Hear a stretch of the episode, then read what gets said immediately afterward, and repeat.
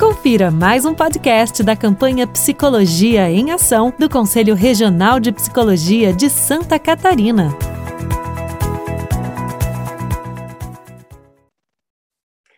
Boa noite a todos e todas. Sejam muito bem-vindos e bem-vindas à nossa roda de conversa, que hoje tem como tema Perspectivas da Psicologia em Tempos de Pandemia. Esse evento tem início agora às 19 horas e tem duração até às 21 horas. É um evento organizado pelo Conselho Regional de Psicologia, né, de Santa Catarina, do 10º Plenário, e desenvolvido especialmente pela Comissão de Orientação e Fiscalização e pela Comissão de Psicologia e Saúde. Este evento tem como objetivo justamente fomentar um diálogo entre as diferentes abordagens da psicologia clínica sobre o fazer ético, científico, político em tempos de pandemia. Me chamo Roberta Borghetti Alves, sou doutora e mestre em psicologia pela Universidade Federal de Santa Catarina, sou docente do curso de psicologia e também do mestrado em psicologia, né, pela Universidade do Vale do Itajaí, Santa Catarina. Já fui conselheira, né, desse 10º plenário do Conselho Regional de Psicologia. Atualmente, além de docente, também atuo como psicóloga na clínica Contemporaneamente, onde que eu atendo na abordagem terapia cognitivo-comportamental e comportamental dialética, e tenho formação voltada a atendimento de adultos, principalmente voltado ao comportamento suicida. Bom, este é um evento que tem muita relação com o 11º Congresso Nacional de Psicologia. O Conselho Regional de Psicologia começou justamente a mobilização em torno desse congresso, que teve início neste ano e que será concluído em junho de 2022. O Conselho Regional de Psicologia, ele é um dos 24 conselhos regionais que participam justamente desse amplo processo democrático, e tem como tema essa edição o impacto psicossocial da pandemia, desafios e compromissos para a psicologia brasileira, frente às desigualdades sociais. Com esse escopo, está sendo trazido para discussão os desafios que a psicologia enfrenta diariamente, especialmente em tempos de pandemia. Então, o Conselho, né, o Congresso Nacional de Psicologia, ele acontece a cada 3 anos, né, e tem como objetivo justamente a participação direta e democrática da categoria profissional para que possa construir uma psicologia, né, durante todo esse processo, onde que vão envolver eventos preparatórios, pré-congressos, Congresso Regional de Psicologia e o Congresso Nacional de Psicologia.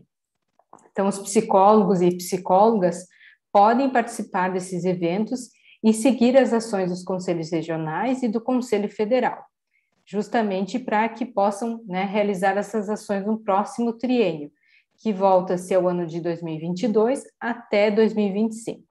A maneira de enviar, então, as sugestões é via formulário de propostas, que está disponível no site, né, do Conselho Regional de Psicologia de Santa Catarina, e também está sendo enviado agora, neste momento, no chat durante as atividades. O formulário ele pode ser acessado pelos psicólogos que queiram enviar suas propostas e que ainda não conseguem, né, não conseguem participar dos eventos. A ideia é possibilitar justamente, né, que a categoria contribua para a construção de uma psicologia nos próximos 3 anos. E por isso contamos com a presença de todos e todas.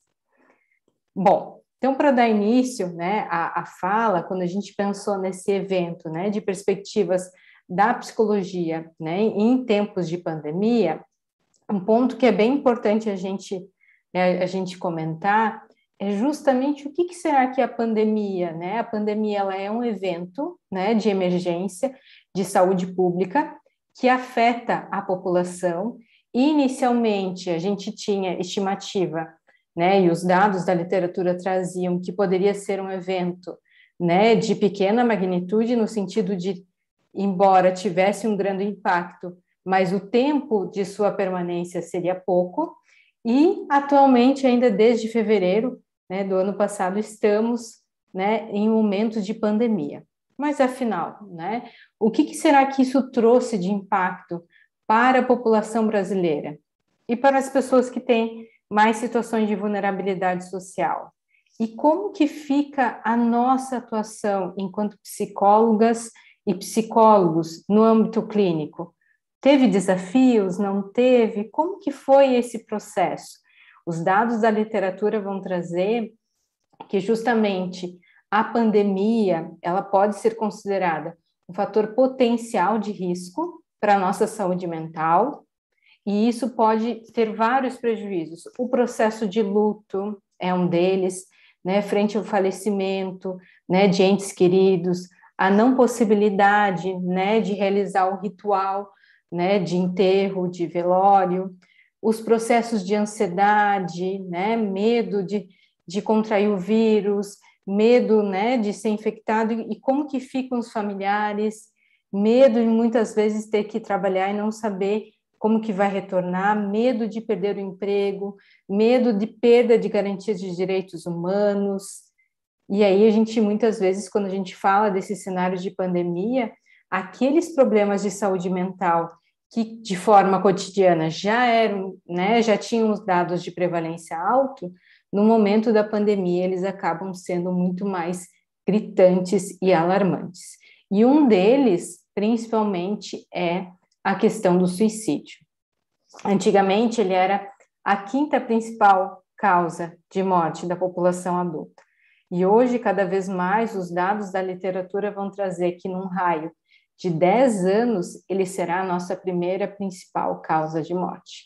Então, frente a todo esse cenário, é importante a gente discutir sobre a saúde mental das pessoas que são acometidas e afetadas, diretas e indiretamente, né, frente à pandemia, e principalmente como que fica a nossa saúde mental de nós, psicólogas e psicólogos, e como que fica esse processo de atuação que muitas vezes nós, profissionais da psicologia, precisamos, né, neste momento de pandemia, reinventar, pensar nos processos de tecnologia de comunicação e informação, pensar em como dar acessibilidade a uma escuta qualificada. E aí, pensando em tudo isso que a gente trouxe hoje, diferentes e ótimas profissionais, com uma experiência clínica vasta, para justamente discutir sobre esse tema. E para a gente iniciar, então, esse diálogo, né, vou chamar, então, a psicóloga Amélia de Oliveira Junques. Ela é psicóloga clínica e analista junguiana. Ela é especialista, né, em psicologia clínica pela comunidade gestáltica de Florianópolis, em psicologia clínica pela PUC do Paraná e também tem especialidade em psicomotricidade pela Universidade Federal do Paraná. Ela é mestre em educação pela Universidade do Contestado, Unicamp. Ela é analista, diretora executiva e cofundadora do Instituto Junguiano de Santa Catarina, que é filiado justamente à Associação Junguiana do Brasil. E, por sua vez, também, ela é associada ao Instituto Internacional, né, de Psicologia Analítica. Na área da educação, ela também atuou por mais de 12 anos como professora universitária, coordenou o curso de pós-graduação em Psicologia Analítica, né, da Unisosquiesc de Florianópolis, possui vasta experiência na área de psicologia clínica, com ênfase em psicologia da personalidade, desenvolvimento escolar, atende adultos, adolescentes e crianças, e é autora de artigos e livros voltados justamente à formação de professores e educação especial. Amélia, contigo, né, a fala, te desejo aí uma ótima fala.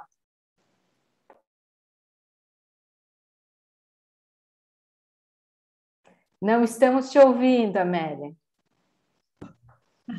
Bem, inicialmente eu gostaria de cumprimentar a todos e agradecer ao CRP, né, a oportunidade de estar participando dessa roda de conversa com as colegas, né, psicólogas, e com certeza vai ampliando a nossa compreensão, né, do momento difícil que estamos passando.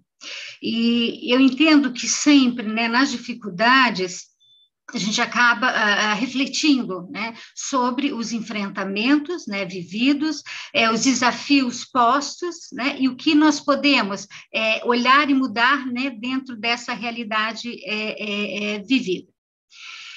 Bem, eu vou então falar um pouco da minha prática dentro da psicologia analítica, né, de Jung, que compreende o ser humano, ou seja, essa alma ou essa psique, né, de um modo mais ampliado, na sua totalidade, dentro dessa consciência e desse inconsciente pessoal e coletivo, né? Quando nós olhamos de modo mais ampliado a pandemia, né, e nós, enquanto profissionais, como a gente compreende tudo isso, né? Essa ânima ou essa alma do mundo, ela está adoecendo, né, no sentido pessoal e coletivo, tá? E aí, refletir sobre o que isso significa, né, no sentido coletivo, esse adoecimento, o que isso significa para nós, profissionais da psicologia, num sentido mais integrado, né, em contexto da pandemia atual. Na prática clínica, procuramos, né, sempre estabelecer uma relação dialética frente ao sofrimento humano. No consultório, o que eu venho percebendo, as pessoas com um medo muito grande frente ao desconhecido, do adoecimento, da morte, da incerteza, né, das perdas, e não só os nossos pacientes, mas nós também enquanto profissionais, porque com a vinda da pandemia, nós também ficamos isolados, né, com medo do desconhecido, né, o que estaria por vir, e onde isso, né, poderia chegar, e com as limitações da nossa própria prática, né, porque se nós não poderíamos ir até o consultório, né, atender o paciente, como nós poderíamos nos reinventar frente, né, a essa nova demanda? Porque o que aparecia muito, né, no consultório não era só o medo do contaminar-se, né, mas contaminar o outro, né? E o que foi percebido também que as famílias tiveram que se reconfigurar, porque houve sim uma proximidade maior das famílias, mas houve o afastamento social, né? O afastamento dos vínculos também afetivos sociais. E aí os conflitos familiares começaram a ser mais intensos, né? E com isso, eu fiquei refletindo também, né, de que modo que eu poderia ajudar, né, mediante as pessoas com esse sofrimento, e o que eu percebi é que eu necessitei também, né, me reinventar, porque eu confesso, eu não fazia atendimento online, né, nessa modalidade, né, eu tinha minhas resistências iniciais, né, e foi um esforço, e é tão interessante, né, também, porque quando o outro pede ajuda, a gente, né, na área da psicologia e da clínica, a gente entende o sofrimento, eu pude me reinventar. E, claro, também é importante sempre a análise pessoal, né, a terapia pessoal, a supervisão nos momentos difíceis, porque quando a gente se depara, né, com alguém que perde uma pessoa muito próxima e todo o processo de luto, e se o psicólogo, o analista também está passando, né, por essa situação, o cuidado que tem que se ter com relação aos fenômenos transferenciais. Aí a própria contratransferência, né? Porque aí a gente acaba não ajudando, né, do modo que nós profissionais, né, somos preparados, né, para essa função. E o que eu percebi dentro da prática clínica e dos fenômenos do adoecimento, que tinham pessoas que desenvolveram um medo que paralisava, e elas não conseguiam mais fazer as atividades, mesmo que seja, né, de modo remoto, porque estavam com muito medo. Ou receber as compras que vinham, né, quando pedido. Então, o que foi percebido? Uma sombra coletiva, né, do medo de contaminar-se e de contaminar o outro, e que como que as coisas, o mal estaria por vir em todos os sentidos, né? O outro poderia trazer o vírus, o outro poderia contaminar. Então, começaram muitos pacientes a ter comportamentos generalizados, né? E o medo paralisava com essa sombra que é dele, que também é coletiva, o que nós estaríamos vivendo com esse medo. Em contrapartida, também percebia-se a negação. Tinham pessoas que negavam a própria pandemia e todos os efeitos, né? Não pensando no coletivo, né? E achando que isso realmente não era real, ou que não iam ser contaminados, ou que não iam usar máscara para não contaminar, e que não iriam contaminar o outro.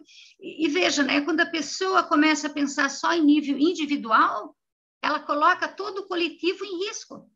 Tá? Então, a gente percebe que essa persona, né, ou essa máscara social que a pessoa usa como forma também defensiva, né, dessa psique que está acometida, né, por dificuldades emocionais, claro que precisa, né, de acolhimento, de uma escuta terapêutica, né, de uma relação de muito cuidado, porque ajudando, né, essa pessoa, a gente também melhora o coletivo. Tá? Então, isso aparecia muito, esse aspecto sombrio do coletivo, de modo singular, e também essa identificação, né, com o comportamento de estar negando, né, a própria situação. Com relação à prática, né, que se segue, eu comecei a refletir um pouco, né, sobre o meu papel enquanto psicóloga, né, enquanto analista, e o acolhimento, né, e a orientação também aos supervisionandos. E o que eu pude perceber é como ficaram muito fortes as polaridades. E o que é interessante, né? No trabalho analítico, terapêutico, poder integrar, fazer um trabalho, né, também de conscientização e de integração dessas polaridades, né, que seriam vida e morte, né, cuidar excessivamente ou não cuidar, né, ou negar, medo excessivo ou a negação. Então, o que é possível, né? Nesse trabalho de conscientização, psicoterapêutico, de apoio, que a pessoa pudesse conscientizar e transformar dentro dela, né, esses vividos, para que haja integração, né, e logo uma mudança, né, tanto pessoal como coletiva. E qual é o nosso papel, né, enquanto psicólogo? Né? E aí eu compartilho um pensamento de Jung, né, que eu gosto muito, que ele diz, né, conheça todas as teorias, domine todas as técnicas, mas ao tocar uma alma humana, seja apenas outra alma humana. Porque isso, a pandemia, os meses difíceis também trouxeram coisas positivas, né? Que é a relação do humano, o respeito, a amorosidade, o cuidado que a gente tem que ter com o outro, com os colegas de profissão também. Tá? Eu tenho uma fé psicológica, eu ressalto muito, né, que essa pandemia traz, né, e trouxe também a morte, mas também o renascimento e a possibilidade de uma nova vida para todos nós, porque a gente vai aprendendo e vamos tentando ressignificar, né, cada vivência ao lado dos nossos pacientes, né, e também com os nossos familiares, para que o individual, que é o processo de individuação, né, de Jung, que é esse tornar-se quem se é, o desenvolvimento psicológico, para que ele tenha uma vivência mais coletiva e o respeito para o outro, inclusive com esse coletivo, tá? Eu penso que seria isso. São muitas coisas, né, a falar, né, mas as colegas, e depois vão vir as perguntas, a gente vai interagindo, né, com as questões que aparecem. Muito obrigada. Muito obrigada, Amélia, pela sua excelente fala. Trouxe pontos bem importantes, né, sobre o sofrimento, justamente sobre as possibilidades, né, as novas configurações, né, a sua possibilidade de se reconfigurar, de pensar nesse atendimento online também, que cada vez mais, né, é uma possibilidade do atendimento, e a pandemia veio justamente para nos auxiliar nessa desconstrução, né, e nesse olhar do fazer do psicólogo clínico, né? Então, certamente, aí trouxe muitas possibilidades para a gente pensar. Muito obrigada, Amélia.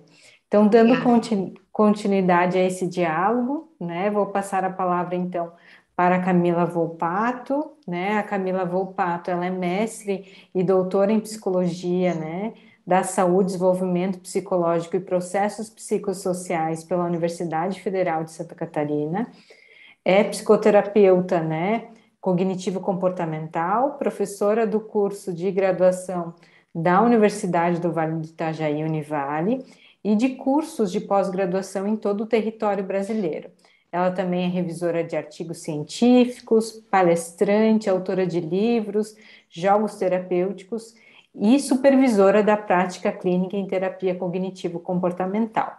Camila, é um prazer te ter aqui também, né, nessa roda de conversa. Te desejo uma boa fala.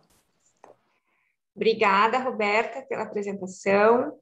Boa noite a todos e todas. Quero agradecer imensamente o convite do Conselho para participar dessa roda de conversa, em especial a Adriana, que foi quem fez contato comigo, e dizer da minha alegria de estar aqui com profissionais tão competentes no que fazem e que vão ter diversos olhares, né, sobre o mesmo fenômeno que é a pandemia. Bem, então, o que eu preparei para dizer para vocês? Como a Roberta falou, eu trabalho com a TCC, Terapia Cognitivo-Comportamental, e vou falar um pouquinho sobre como a terapia cognitivo-comportamental trabalhou com a pandemia, né, nesse tempo que nós estamos vivendo, que já passa de 1 ano e meio. Na verdade, a pandemia, quando começou, nos pegou a todos de surpresa, ninguém sabia exatamente o que fazer, para que lado que ia. Nós nos sentimos umas verdadeiras baratas tontas, né? Porque ninguém realmente esperava o que estava acontecendo e que ainda acontece, e em virtude disso ninguém sabia como agir. É uma situação totalmente inédita e nunca esperada por nenhuma de nós, acredito, né? Em todo esse tempo. E aí a gente teve que se readaptar e procurar formas de lidar com essa situação frente a tudo que vinha acontecendo, né? Nos tirou da nossa zona de conforto, porque era uma situação até então nunca pensada, então também nunca imaginou-se o que poderia se fazer nessa situação. Eu digo que a pandemia, o ano de 2020, assim, vai ficar marcado para toda a história, né? Acaba sendo uma situação trauma. O que é um trauma? Algo que marca muito as pessoas e que passa, às vezes, 10 anos, as pessoas estão lembrando daquilo que aconteceu. Por exemplo, uma pessoa que às vezes sofre um acidente de carro, né? Passa 10 anos e ainda não conseguiu voltar a dirigir. E o ano de 2020, com certeza, ficou traumático para muitas pessoas. Daqui 10 anos, nós vamos lembrar de 2020 como um ano caótico, talvez, né? Inusitado, inesperado, que trouxe tantas perdas. Porque eu digo que todo mundo teve algum tipo de perda, né? Alguns financeira, outros de familiares, outros perdas de trabalho, perdas afetivas, perda de uma condição de vida, enfim. Então, realmente é uma situação traumática, né, para muitos nós, e que tivemos que procurar recursos para lidar com ela. Existem dados, inclusive, muito consistentes, que eu acho importante relatar, que há uma previsão, estudos internacionais, que falam que os números relativos à saúde mental, em consequência da pandemia, serão de 3 a 4 vezes maiores que os números da própria pandemia, né? Então, para a gente pensar a seriedade, a gravidade, o quanto de trabalho ainda teremos pela frente, né? Os dados que falam a respeito da procura de atendimento, né? O que levou as pessoas a procurarem atendimento nessa pandemia? Ansiedade, medo, tristeza, luto, desesperança. E um dado que eu achei muito interessante de um paper é a culpa, né? A culpa é o sentimento que eu tenho de fazer algo que acho que eu deveria ter feito de outra forma. E muitas pessoas se sentiram culpadas durante a pandemia. Culpadas porque o meu amigo está se sentindo bem e como é que eu não estou me sentindo bem na pandemia? Culpada porque meu amigo não para de postar coisa nas redes sociais e eu não consigo pensar em nada. Culpada porque tem um monte de gente falando que está colocando a vida em dia e eu paralisei. Então, a culpa foi um sentimento que perpassou muito todos esses meses de pandemia. E é algo que a gente teve que lidar seriamente. Outros dados também referem que teve um aumento dos sintomas de pessoas com já transtornos, né? Como TOC, depressão, esquizofrenia, bipolaridade. Teve um aumento de frustração, medo e ansiedade. E todos esses sentimentos, todas essas situações nós tivemos que lidar nos consultórios e na vida, né? Porque nós, como bem a Amélia colocou, nós também tivemos que nos adaptarmos, nós também tivemos que lidar com essa situação. Não estávamos ali simplesmente prontas, plenas, esperando os pacientes para tratá-los. Nós também estávamos com as nossas questões. Eu já trabalhava, né? Tenho experiência na área de psicologia hospitalar, então já tinha... um pouco de conhecimento, de trabalhar com luto, com situações adversas, doenças, hospitalização, mas nada em tempo algum se compara com o que foi vivido agora, né, no momento da pandemia. Então, o que a TCC trabalha? Né? O que a TCC fez com os pacientes que procuraram nesse sentido? Eu digo que foram 4 etapas, 4 técnicas, vamos dizer assim, que eu vou trabalhar aqui com vocês de uma forma bem informal, para ficar bem fácil a compreensão. No primeiro momento, a psicoeducação, que é uma das técnicas da TCC, que nos ajudam a compreender o porquê eu sinto determinadas coisas, o porquê eu penso determinadas coisas, por que eu me comporto, né? Por que sempre que me acontece uma situação assim, eu sinto isso, ou por que sempre que acontece uma situação difícil eu prefiro fugir, ou por que eu me exalto quando acontece uma determinada situação. Então, é um entendimento sobre... o meu comportamento, os meus pensamentos, e além disso, o entendimento sobre transtornos, demandas, sintomas e afins que a gente pode trabalhar no consultório. Então, a partir do momento que eu entendo, né, como é que eu me comporto, por que tem gente que está se sentindo bem na pandemia e eu não?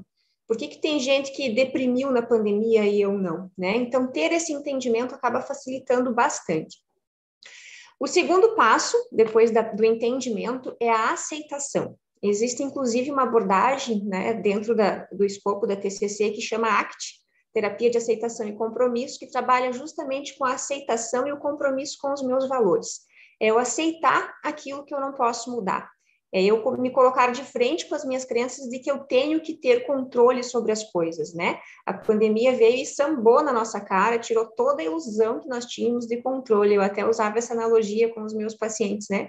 Parecia uma Marquês de Sapucaí, né? Cada hora passava uma ala, né? A ala dos a favor da máscara, a ala dos contra a máscara, a ala dos que não, se morrer tá tudo bem, já vivi um monte, que era a fala dos idosos, né?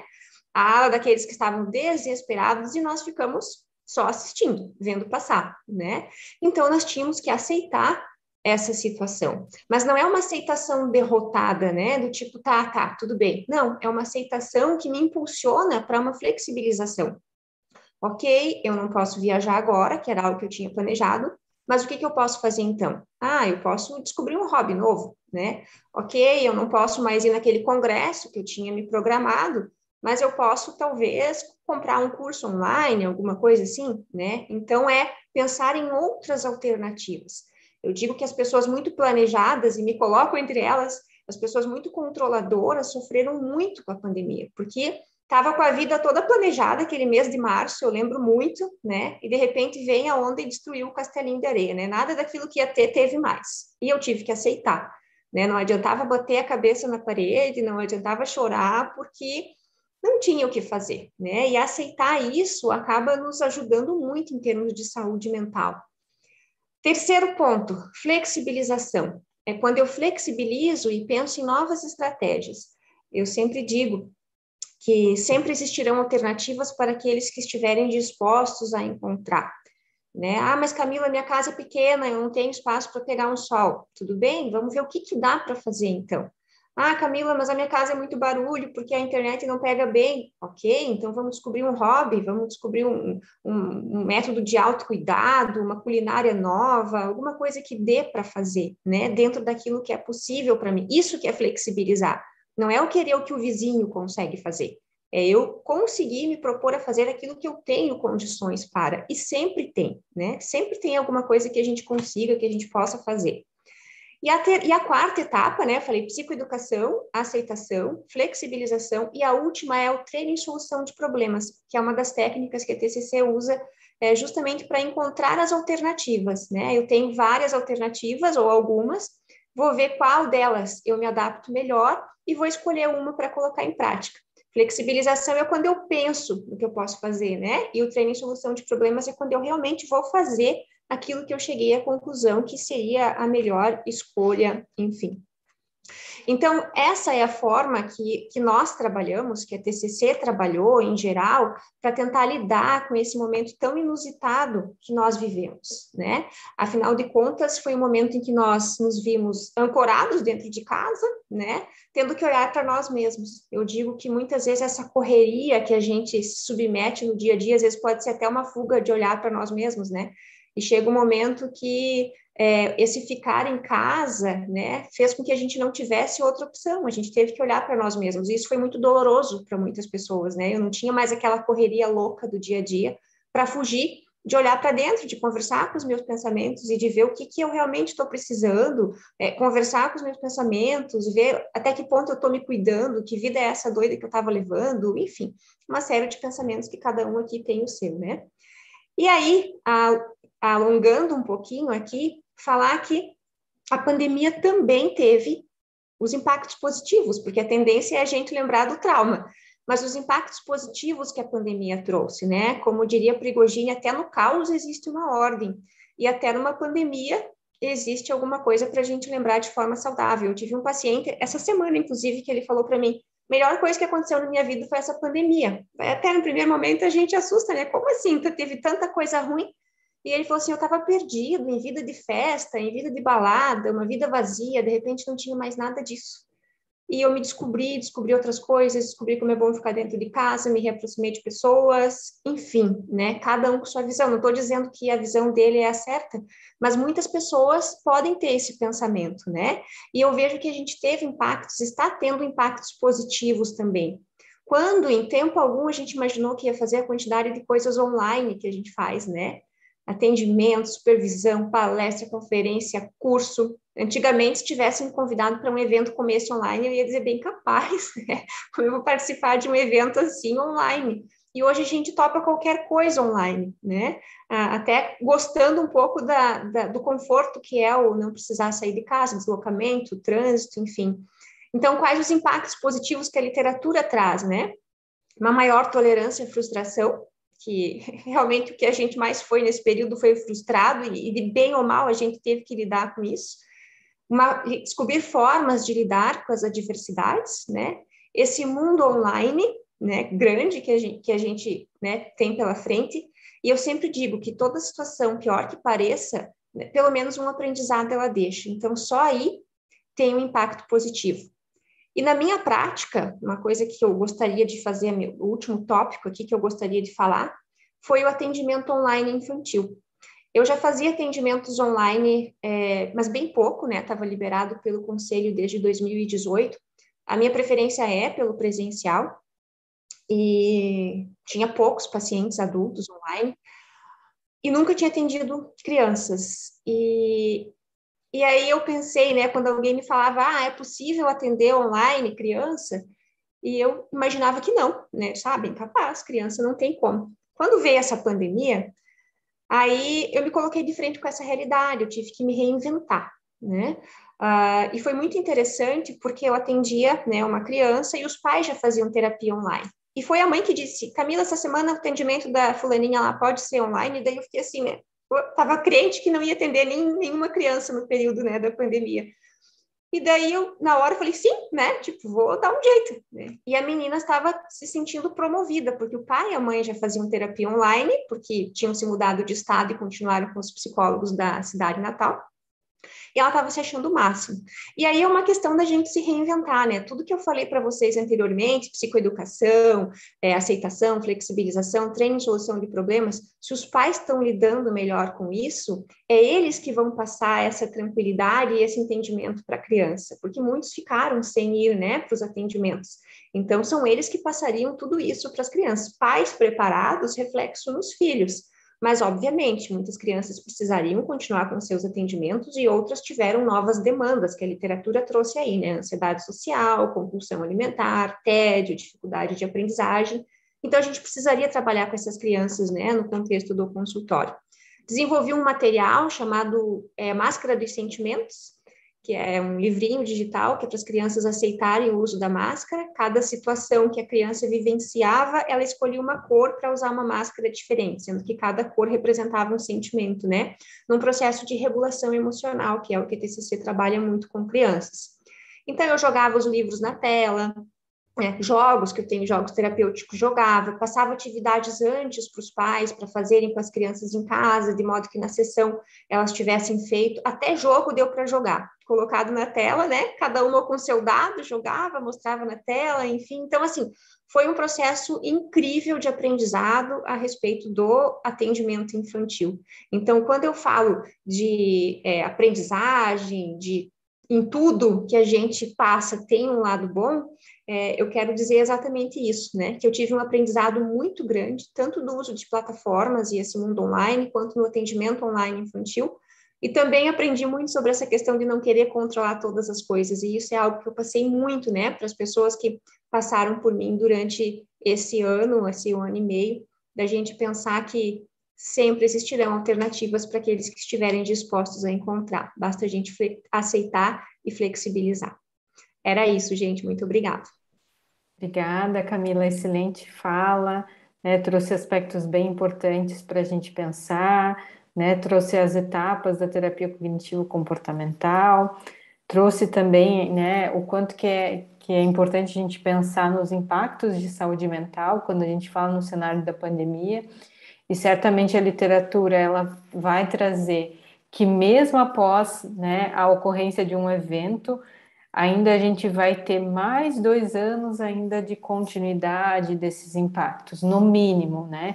Então, realmente a gente pensar, né, neste momento, em práticas psicoterapêuticas, né, data véspera, né, do dia da psicóloga e do psicólogo, não é à toa, porque realmente a gente precisa pensar de uma forma crítica, ética, científica, baseado em dados, para justamente subsidiar a nossa prática. Então, excelente fala, muito obrigada, Camila, por trazer esses pontos bem pertinentes. E dando continuidade, então, à fala, vou chamar, então, a Deise Stein. Ela é psicóloga formada pela Unisul, que é a Universidade do Sul de Santa Catarina. Ela é psicanalista e membro da Maiêutica Florianópolis, instituição psicanalítica integrante do Conselho Diretor, realiza atendimentos clínicos em consultórios com crianças, adolescentes, adultos e idosos. E antes de eu passar a palavra, né, para a Deise, vou pedir para o pessoal, sintam-se à vontade para ir fazendo as perguntas, comentários, que eu estarei anotando as perguntas para depois passar para as palestrantes. Deise, te desejo uma ótima fala. Obrigada. Bom, boa noite a todos. Primeiramente, eu gostaria de agradecer ao CRP pela oportunidade de estar aqui essa noite e agradeço também às minhas colegas aqui presentes por essa nossa roda de conversa. Eu vou tecer algumas palavras para falar dos desafios e perspectivas do atendimento clínico frente à pandemia pela ótica da psicanálise. Lacan havia dito em 1953 que deveria renunciar à prática da psicanálise todo analista que não conseguisse alcançar em seu horizonte a subjetividade de sua época. Bem, no momento em que um vírus nos impôs tamanha necessidade de isolamento e nos sentimos tão ameaçados, e que perdemos o contato de tantos prazeres da vida, como caminhar na rua, abraçar alguém, tomar um café com os amigos. Foi um momento de um luto, está sendo, né, de um luto permanente de proporções inimagináveis, como as colegas já colocaram, né, algo assim que Ninguém nunca imaginou que fosse acontecer com tamanha gravidade. Então, foi imperativo que criássemos, né, possibilidades e pudéssemos nos posicionar diante de tamanho mal-estar no nosso tempo, propondo-nos a invenção para não recuarmos diante de novos casos e de novos enigmas. O atendimento online ficou como única alternativa para nós, psicólogos e psicanalistas, já que a preservação da vida requeria o isolamento social, né? Bom, é importante destacar que existem diferenças entre o atendimento online e o presencial. Eu vou tentar trazer alguns pontos para a gente poder conversar essa noite sobre essas diferenças, sem a pretensão de abarcar todas elas, né? Mas é importante enfatizar que não se trata de apenas transpor o encontro presencial para o online, né? Muitas adaptações foram necessárias, muitos desafios a gente vem enfrentando na nossa clínica de cada dia, né? Bem, no início dos atendimentos online, eu ficava com dúvida de que até que ponto esse tipo de atendimento proporcionaria um espaço mínimo de estruturação simbólica dos processos subjetivos para a intervenção psicanalítica. Eu me perguntava se seria possível fazer análise sem a presença física do analista, sem o uso do divã e sem o pagamento em dinheiro vivo, elementos esses considerados estruturais no enquadre analítico. Agora, né, há mais de um ano atendendo no formato online, eu posso, nessa noite, dizer, né, que está sendo possível se fazer um trabalho de análise, mesmo como o paciente deitado no divã da sua casa, por exemplo, né? Ele se acomoda na sua casa, com seus fones de ouvido acoplados aos seus aparelhos eletrônicos para poder fazer a sessão, ou um paciente que não está no divã, sentado numa poltrona com a sua câmera aberta. Foi uma possibilidade de se lidar com essa questão do divã. Sobre a presença do analista, eu tenho testemunhado na minha clínica que ela pode se dar pelas intervenções que esse analista faz junto ao seu paciente, e não necessariamente pela sua presença física ali no mesmo ambiente. Agora, sobre o terceiro ponto que eu falei do pagamento, aí já percebo bastante diferença entre um paciente que leva o dinheiro para pagar na sua sessão presencial, né, e a ideia de pagar por PIX ou por depósito bancário, que é como tem sido feita nessas sessões online. Porque, para a psicanálise, a forma como o paciente paga, ou até a forma como ele traz o dinheiro, é uma repetição de uma outra cena inconsciente que se atualiza a cada sessão. Então, a gente usa isso na nossa escuta psicanalítica. Por exemplo, tá? A cena de um paciente obsessivo que paga a sessão com várias notas dobradas e amassadas, soltando-as uma a uma na mão do analista. É uma retenção típica dessa estrutura, tá? Que aparece em ato nesse momento do pagamento e que traz elementos para esse analista, né? Ou a gente pode pensar num analisante que esquece de pagar, que sai da sessão sem fazer o pagamento, ou que abre a carteira e não tinha sacado o dinheiro para pagar. Essas particularidades, a psicanálise faz uso delas e isso se perde num atendimento à distância, né? Um outro ponto também é com relação que eu gostaria de refletir com vocês hoje, é com relação ao silêncio. Eu acredito que as minhas colegas presentes aqui essa noite sabem também que muitas vezes a nossa intervenção é pela via do silêncio. O silêncio pode dizer muitas coisas, né? Só que no caso do atendimento online, né, quando a gente silencia, o nosso paciente pode não entender esse silêncio como uma intervenção, e sim como uma falha técnica. E aí a gente perde, né?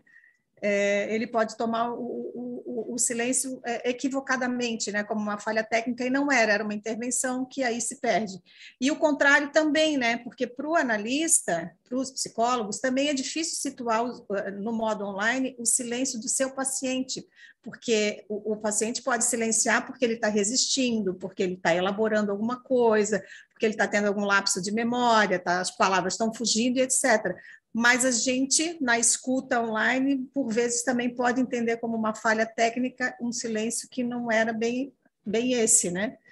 E seria um silêncio implicado ali pela circulação da palavra, que a gente também pode se equivocar e tomar como uma falha técnica. Um outro ponto também são os famosos ruídos, né? Que virou, faz parte do nosso cotidiano, né?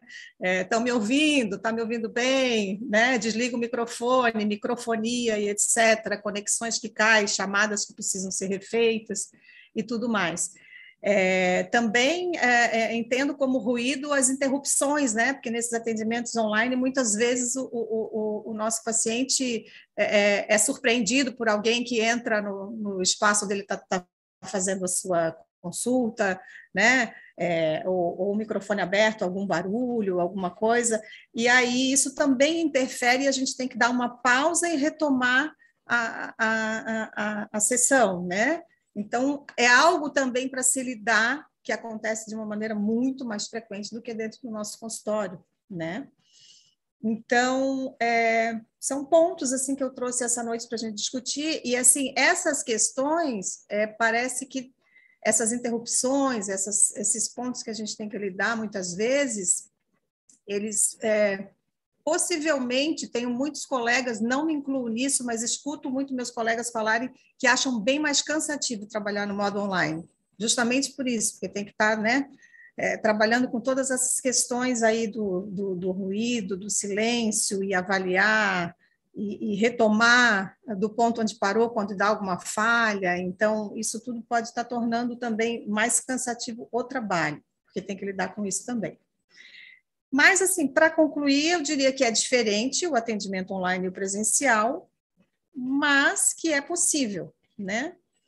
Para a psicanálise, desde que o paciente enderece ao analista uma demanda e que faça a sua associação livre, que é o método psicanalítico, associação livre é fale o que vier à cabeça, é possível fazer uma análise, tá? Ainda que ela seja, né, por meio de um aparelho eletrônico, ainda que muitas vezes seja dentro de um banheiro ou dentro de um carro, que eu acredito que vocês também tenham testemunhado esse tipo de situação. Muitas vezes o paciente, em busca de privacidade, vai para os lugares mais inusitados, né? Até em banco de praça eu já vi acontecer, assim, né? Pelo menos passam pessoas, mas são pessoas desconhecidas, tudo bem, né? Não estou dentro da minha casa preocupado que alguém está ouvindo atrás da porta, né, nessa busca de privacidade. E essas situações que eu elenquei aqui para vocês hoje, né, foi o que me ocorreu comentar, elas requerem, né, adaptação e requerem muita criatividade para a gente poder estar lidando com tudo isso, né? Mas acho assim, enquanto psicólogos, a gente tem que levar em conta aí, apesar de todo esse momento em que a luta para a sobrevivência tomou tanto relevo, né? Mas é bem importante a gente escutar a vida que segue pulsando, né? Nesses tempos tão difíceis de perdas e desafios, né? E na minha experiência, assim, poder atender uma criança, por exemplo, que pega o seu bichinho de estimação e me mostra na tela, tá vendo aqui o meu cachorrinho que eu sempre te falava, tá aqui, ó. Também traz uma riqueza que no presencial não teria, né? Ou um idoso que você atende, que ele pega e levanta o seu trabalho manual e mostra, assim, na tela, né? Tá vendo aqui, isso aqui que eu tô... Então, a gente também ganhou, concordo também com o que as colegas estão colocando, né? Dentro disso tudo, temos perdas, mas temos ganhos também, né?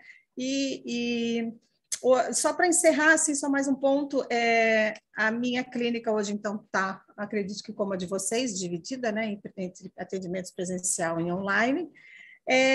Houve um aumento, né, uma expansão da procura pelo nosso trabalho, acredito que vocês compartilham da mesma opinião, não só pela aflição que todo mundo está vivendo, né, que já, todo mundo já tinha os problemas que já tinham, mas todas essas questões que a pandemia trouxe. E também essa ampliação do nosso atendimento, porque ficou possível a gente atender online, então você pode atender pessoas de qualquer lugar, né? E eu hoje tenho uma clínica que eu tenho, acho que uns 20, 30% dos meus pacientes não moram aqui, moram em outras cidades, até em outro país. Então, para finalizar, eu gostaria de destacar que não cabe a gente generalizar, mas sim tratar, né? Cada caso.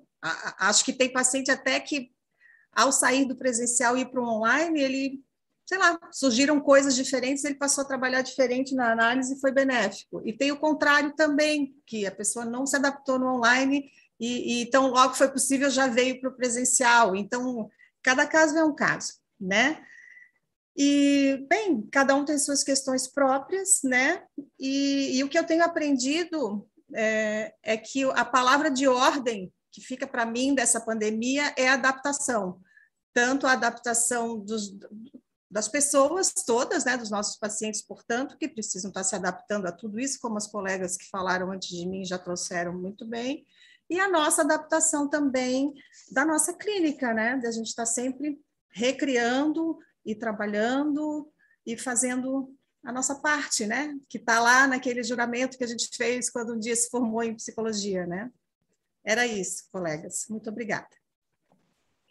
Muito obrigada, Deise. Tu trouxe pontos bem importantes e muito bacana te ouvir. Eu te ouvindo fiquei imaginando assim esses processos que realmente ocorrem, né, no atendimento online. Certamente todas nós que realizamos atendimento clínico nos identificamos com a sua fala, né, que foi uma fala muito pertinente, excelente, muito, muito boa. Trouxe aspectos, né, de como que a psicanálise também se adaptou, quais foram, né, as dificuldades de todo esse processo, e certamente a palavra adaptação é uma das palavras-chave quando a gente fala de cenários de emergências e desastres, que o processo de adaptação certamente vai ser potencializador para as pessoas que buscam estratégias de enfrentamento quando ocorre um evento, ainda mais este evento, né, que teve uma grande proporção e que pode muitas vezes, se a gente for pensar nos estudos, né, de práticas psicoterapêuticas e emergências e desastres, que é esses dois cenários que a gente está discutindo, a gente pode se comparar com eventos como, por exemplo, a seca, né, e quem sabe futuramente, aí um raio de um ano, a gente possa vir a fazer aí um ou dois anos novamente esse diálogo e pensar como que ficou após a pandemia, né, porque muitas vezes a gente ainda vai ver impactos tanto da nossa profissão, né, da nossa atuação, quanto também do sofrimento psíquico, né? Então, muito obrigada, Deise, pela ótima fala. Então, dando continuidade, agora eu vou passar a palavra para Josiane Aparecida Ferrari de Almeida Prado, que é mestre em Psicologia pela Universidade Federal de Santa Catarina, é graduada em Psicologia, né, pela Universidade Sagrado Coração, tem especialização em Saúde da Família pela PUC do Paraná, tem especialização em Psicologia, né, para o Magistério Superior pela Univale, é docente do curso de Psicologia da Univale desde 1991 e possui experiências nas áreas de Psicologia Clínica com enfoque Gestalt terapêutico, Psicologia da Saúde e Psico-Oncologia. Josi, muito bom tê-la aqui junto, né, nesta roda, então te desejo aí uma ótima fala. Obrigada, Roberta. Eu quero começar agradecendo ao Conselho Regional de Psicologia pelo convite de poder estar aqui, né, ouvindo vocês, refletindo a fala de vocês e também colocando um pouco do caso do meu olhar e o olhar da gestalterapia nesse contexto, né? Também quero parabenizar todos os psicólogos e psicólogas que estão nos assistindo, os alunos de psicologia também, né? Porque amanhã nossa profissão, nossa jovem profissão, vai completar 59 anos. Eu fui fazendo alguns apontamentos, né, do que vocês foram falando. Não quero ser repetitiva, mas trago também as informações que vocês nos trazem, né? A Roberta começa falando também dos grandes desafios, né, que nós estamos passando, todos nós estamos passando.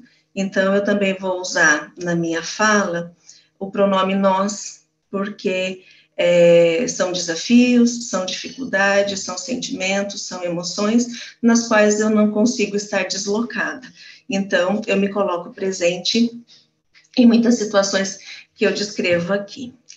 Então, vivemos momentos muito difíceis, né, com a pandemia, muitas inseguranças, incertezas. A pandemia veio e, usando então a linguagem da gestalterapia, desconfigurou o nosso cotidiano, as nossas emoções, as nossas sensações, a nossa vida diária, né? Então, nós precisamos reconfigurá-la. E aí, eu acho muito interessante, a Amélia coloca o aspecto da reconfiguração também, né? E tanto a Camila como a Deise colocam a adaptação. Então, a reconfigurar para nós é uma adaptação, né? Frente às condições, às necessidades, né? A flexibilização que a Camila também coloca. Então, todos nós, profissionalmente, pessoalmente, precisamos de reconfigurações. Então, tivemos que sair das nossas caixas, né? E aí expandir nossas fronteiras. Então, paradoxalmente, a pandemia, da mesma forma que fisicamente ela nos limitou, ela também nos proporcionou forçosamente que a gente pudesse expandir as nossas fronteiras também e exercitar a nossa criatividade. Então, as falas anteriores das colegas também reafirmam essa necessidade que nós todos tivemos, né? Então, a pandemia nos trouxe inseguranças, né, nos aspectos sociais, econômicos, financeiros, emocionais, ambientais, e no sentido positivo também, só aparecer peixes em rios, né, os rios e mares começaram a ficar mais limpos.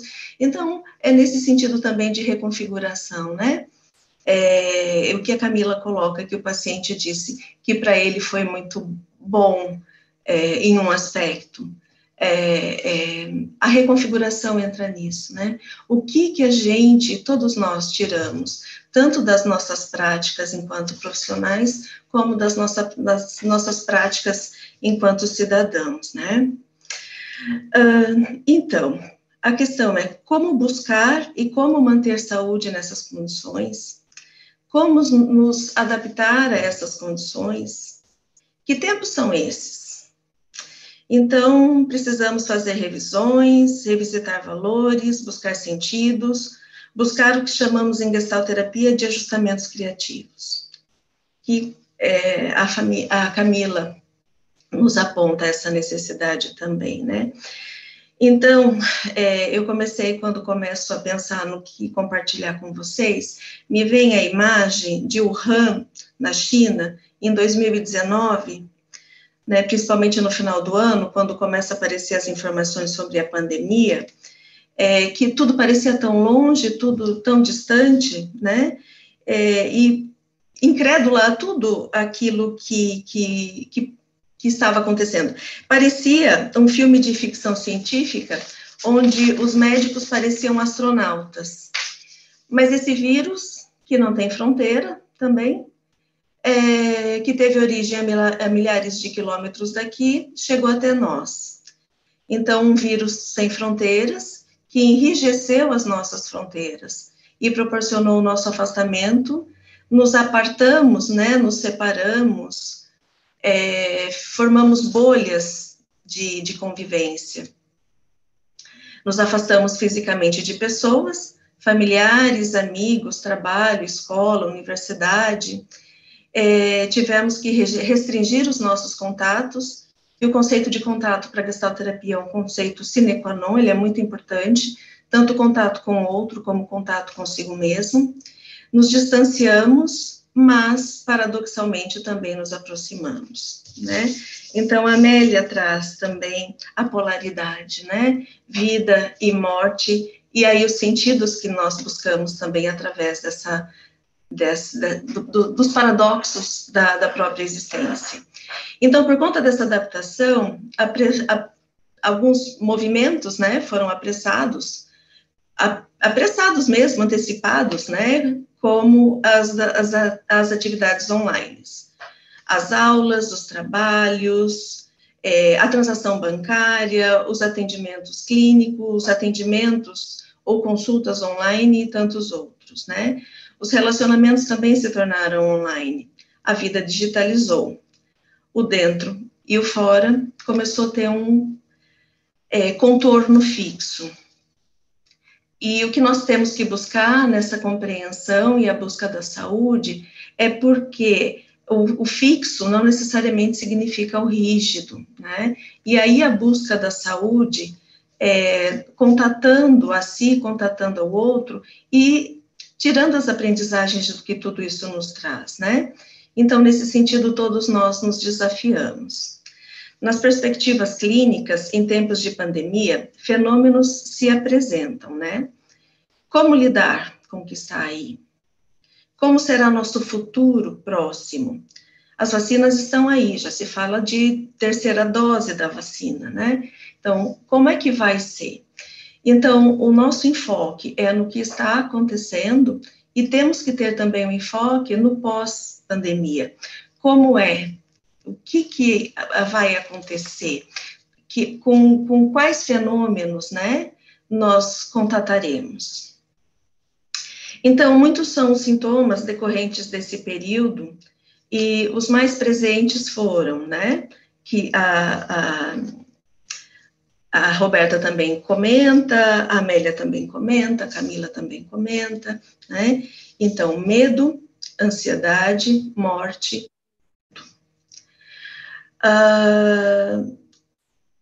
O luto, nós tivemos que trabalhar o luto por morte e também os lutos dos projetos que nós não conseguimos dar conta, né? Lutos de perdas de emprego, lutos de situações que eram planejadas, como a Camila também coloca, e tivemos que modificá-los. A modificação aí, essa transformação, ela é um ajustamento criativo. E isso para nós é sinônimo de saúde. Então, para Perls, a ansiedade é o vazio entre agora e o depois, né? Como eu não sei o que vai acontecer depois, e ninguém sabe, não tem como saber, eu fico enchendo o meu momento presente de expectativas, e geralmente essas expectativas, elas são catastróficas, e aí não vai ser bom, não vou conseguir, não, né, vou me contaminar, e outras situações que a pandemia nos trouxe. Então, o desafio na clínica com o trabalho com ansiedade é a busca da autorregulação. Então, como a gente está trabalhando com os fenômenos, como cada pessoa lida com esse fenômeno? Como cada um lida com a sua vivência? Como cada um reconfigura a sua existência, né? Para algumas pessoas, a perda de emprego, a descoberta de novas habilidades, situações de mudar de curso, não estava satisfeita e agora quero fazer algo diferente, né?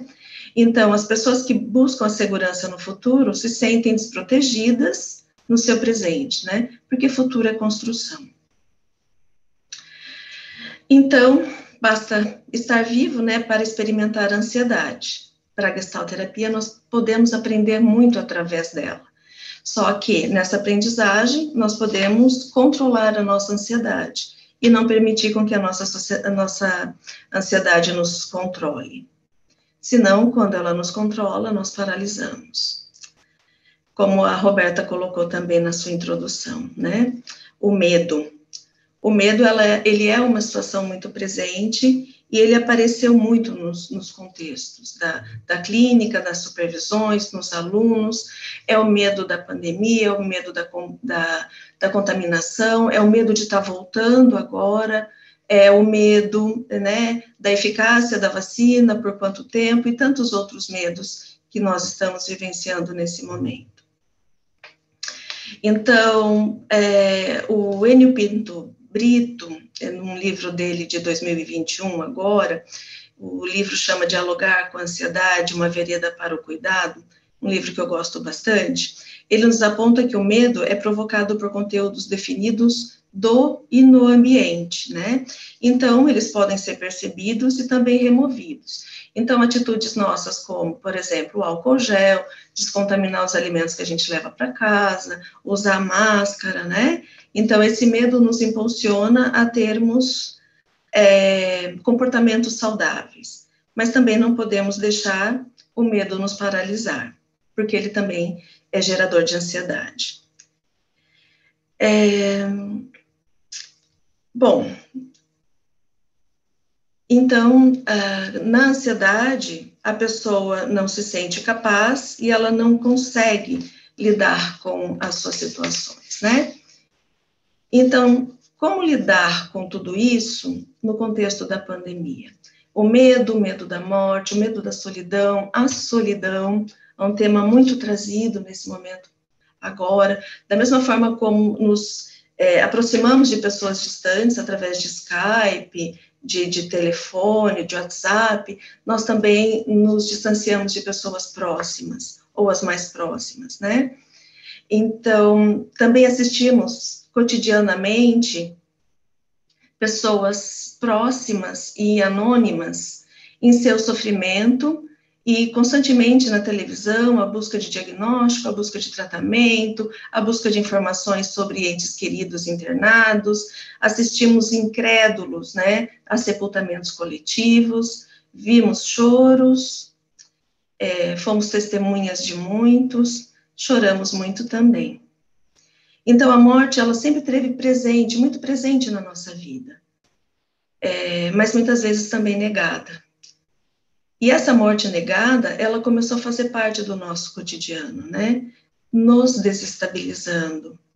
Então, as pessoas, as perdas, então eu falo que não são mortes, né? Não são números, são vidas. Então, em tempos de pandemia, o luto, tivemos que lidar o luto pela morte de pessoas próximas, tivemos que lidar com o luto pela não concretização de projetos e tivemos também uma outra perspectiva interessante de pessoas que se viram na segunda chance depois de internação, depois de situação de UTI, de voltarem para a vida, né? Então, a vida e morte, elas são paradoxos, e como transformar vivências dolorosas em ajustamentos criativos é a nossa indagação e a nossa necessidade. Então, só para finalizar, né, eu acho que já devo estar esgotando o meu tempo, eu coloco também a importância de trabalhar com a pós-venção. Então, a Roberta começa trazendo os dados do suicídio, a pós-venção. Então, é intervenção feita com pessoas que passaram pelo suicídio. Mas, e as pessoas, né, que passaram pela pandemia? E quando eu falo nesse passar, eu penso nos profissionais na saúde, das perdas, de não verem os filhos, de não contatarem com pessoas próximas, pessoas que não conseguiram trabalhar efetivamente seus lutos, e a importância de trazer o luto para o contexto psicoterapêutico, né? A importância de nós podermos lidar com o sentimento, com esses agravos, com essas percepções, e acolher, né, essas demandas. Que nós todos, na verdade, somos sobreviventes da pandemia, felizmente. E aprendemos com ela, infelizmente, né? Aprendemos também com o sofrimento, aprendemos a trabalhar online, aprendemos a lidar com sentimentos, e aprendemos tantos outros recursos que pensávamos não ter. É isso, pessoal, obrigada. Josi, muito boa sua fala, trouxe aspectos bem importantes sobre como, né, a Gestalt terapia entende o medo, a ansiedade, e por fim trouxe um ponto que eu considero assim essencial, que é a pós-venção. Realmente, né, agora a gente está desenvolvendo um baralho sobre comportamento suicida para adulto, né, até a Camila está sendo a juíza, e o que mais a gente vê é pouca literatura sobre pós-venção, né, voltado ao comportamento suicida, é claro, mas quando a gente fala em pós-venção, num período, né, pensando na gestão integral de riscos, de emergências e desastres, que entraria numa etapa de reconstrução que é pós a ocorrência da pandemia, a gente precisa falar de pós-venção. E isso, infelizmente, né, vendo que tem vários pesquisadores aqui que estão participando, professores universitários, né, que estão participando da live, certamente aí são os pontos bem importantes, né, aliados, né, que é um dos, né, dos eixos do 10º plenário, sempre caminhar com a profissão e a ciência, né, e por que não a gente pensar em práticas, né, psicológicas frente à pós-venção? A gente precisa, é necessário, os estudos vão trazer que quando a gente faz práticas de pós-venção, a gente evita que tenham novas tentativas de suicídio, faz prevenção, né, faz promoção de saúde mental, dá acesso, né, possibilita, né, esse acolhimento, até porque quando ocorre uma morte, seja por causa da pandemia ou por causa do suicídio, no mínimo 135 pessoas são afetadas, direta ou indiretamente. Então é um dado aí bem alarmante para a gente começar a pensar na necessidade, sim, de uma pós-venção, né? E é uma pena que ainda hoje, né, isso é uma luta do 10º plenário, a gente tem feito vários diálogos, e é uma pena que ainda a psicologia não é considerada aí dentro da política pública, né, de gestão integral de riscos, e aí a pandemia veio para justamente sinalizar a importância de ser considerada a nossa categoria profissional, e quem sabe já pensando, né, no 11º CNP, a gente precisa também pensar nesse ponto, né, que a psicologia precisa ser, sim, considerada como categoria essencial quando a gente fala, né, nesses processos de emergências e desastres, né, e por isso que a gente está trazendo toda essa discussão também. Então, excelente fala, Josi, muito obrigada. E aí, dando continuidade, então, a gente vai passar a palavra para a Gisele Kohler-Adami, que ela tem especialização clínica em psicodrama pela Locus Psicodrama de Florianópolis, tem pós-graduação em didática, supervisora clínica pela Escola Viver de Tubarão de Santa Catarina, também tem formação de terapia de casais e perdas e luto, é graduada pela ACN de Joinville e é psicoterapeuta de adolescentes, adultos, casais e leciona disciplinas ligadas ao luto e ao suicídio. Então, Gisele, muito obrigada por ter aceito o nosso convite e te desejo aí uma ótima fala. Obrigada, Roberta. Boa noite a todos, aos colegas, né, que eu tive o privilégio de conhecer, a todos que nos acompanham. Agradecer o convite aí carinhoso também da Adri. E, bom, acho que me vi muito representada na fala de todas as colegas, né, acho que é muito bacana espaço como esses, porque apesar, né, de falarmos de abordagens, lugares diferentes, o quanto as nossas falas se entrelaçam, se somam, né. E, bom, o quanto esse momento é difícil, acho que, né, não preciso me tornar aqui repetitiva, acho que realmente é um momento muito desafiador, e o quanto que ele nos atravessa de formas diferentes, né, eu fiquei refletindo sobre isso, assim, acho que todo mundo sofreu algum impacto, alguma necessidade de se reorganizar diante desse momento, mas foram formas diferentes. E daí, pensando no papel do terapeuta, assim, eu lembrei muito de uma frase de Dalmiro Bustos, que é um grande renome do psicodrama, que ele fala que o papel do terapeuta não é doutrinar os seus pacientes, mas sim auxiliá-los a criar as próprias ideologias, né? Então, acho que isso tem muito a ver com uma forma, assim, que eu vejo o nosso trabalho. Nesse momento, por cada um de nós termos vivenciado, né, essa pandemia de formas diferentes, sendo atingidos de formas diferentes, falando tanto a nível social, econômico, muitas vezes, né? Obviamente, as estratégias também foram diferentes, por mais que a gente tenha, né, recursos em comum acordo e respaldados aí pela ciência, o quanto cada paciente, esse caminhar com cada paciente foi diferente. E muitas vezes me surpreendi, né, até com exemplos que as colegas colocaram aí, assim, o quanto os pacientes vinham com estratégias assim que, né, você pensa, nossa, como que ele pensou nisso, como que ele chegou nisso. Então, acho que poder acompanhar isso assim foi muito interessante, muito desafiador, né? E, claro, nesse processo, cá estamos juntos, né, em paralelo aos nossos pacientes. A pandemia não esperou, né? Primeiro os pacientes, ou primeiro a gente vive, depois eles não. Como as meninas colocaram, nós estávamos ali vivenciando ao mesmo tempo.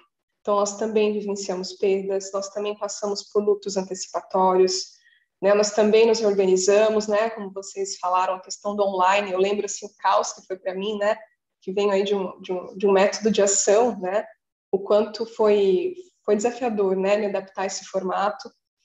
E o quanto eu agradeço os espaços que tive entre profissionais para a gente compartilhar. O compartilhar é uma das etapas de uma sessão psicodramática, né? Que eu acho essencial. Então, como foi importante, assim, participar de debates, de trocas, né? Com colegas, de produções, de congresso, né? Nós tivemos um congresso brasileiro de psicodrama que estava todo certinho para ser presencial e, no último momento, ele foi reconfigurado nesse formato online. Mas, assim, o quanto me nutriu, né? O quanto acho que nos nutre espaço como esses, assim, de troca, o quanto isso, para mim, é muito sinônimo de autocuidado do terapeuta também, né? Então, queria trazer, assim, essa questão. E, bom, falando um pouquinho do psicodrama, né, que é a abordagem a qual eu represento aqui hoje, acho que tem alguns olhares aí que eu posso também contribuir, né? Acho que o primeiro deles seria a própria visão moreniana do homem, né?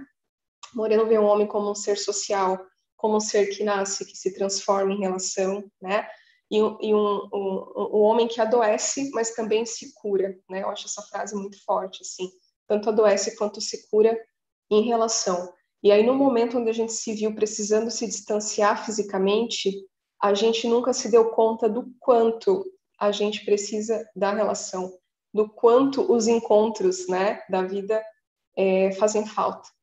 Então, acho que uma das estratégias, né, de quem pode se manter um pouquinho mais fortalecido, digo um pouquinho, porque eu sei que foi difícil para todos, mas uma das estratégias acho que foi essa, quem conseguiu nutrir, manter os seus vínculos, né, de alguma maneira, utilizando de outras estratégias, mas mantendo esses vínculos, acho que conseguiu suportar um pouquinho mais fortalecido esse momento.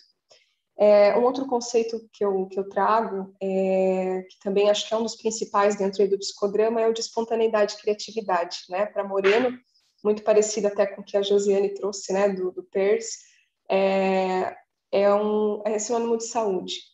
Então, para Moreno, eles são conceitos indissociáveis, né? Espontaneidade e criatividade caminham juntos. E o que seria essa espontaneidade, então, para Moreno? É justamente a capacidade de eu me adaptar a uma situação nova, respondendo de uma forma adequada, ou eu podendo dar uma resposta nova a uma situação antiga, a uma situação já antiga, e muitas vezes automatizada, padronizada. Então, acho que também é interessante a gente refletir o quanto esses dois cenários aconteceram, né? Tanto o cenário daquilo que só a pandemia só escancarou, quanto o cenário do novo, que acho que, né, as meninas também trouxeram aqui muito bem. Então, muitos dos nossos pacientes, muitos de nós já vivenciávamos alguma dificuldade relacionada àquilo que se escancarou. Talvez eu já tivesse ali uma dificuldade no meu casamento, talvez eu já tivesse esse medo de ficar sozinho, talvez eu já tivesse medo do futuro, ou já estivesse repensando a minha carreira profissional. E esse momento escancarou isso, né? Esse momento trouxe isso à tona, então só exacerbou. E aí a gente precisou dar uma resposta para isso. Ao mesmo tempo, quantos cenários novos, né, surgiram, muitos a gente já compartilhou aqui, e aí eu também precisei responder de uma forma adequada, né, de uma forma criativa para poder superar esse momento. Então, acho que esses dois pontos, assim, são muito essenciais, né? Quando a gente fala em relação a vivenciar uma crise, a possibilidade de eu poder nutrir, manter, né, os meus vínculos de alguma maneira e de eu poder dar uma resposta criativa para esse momento.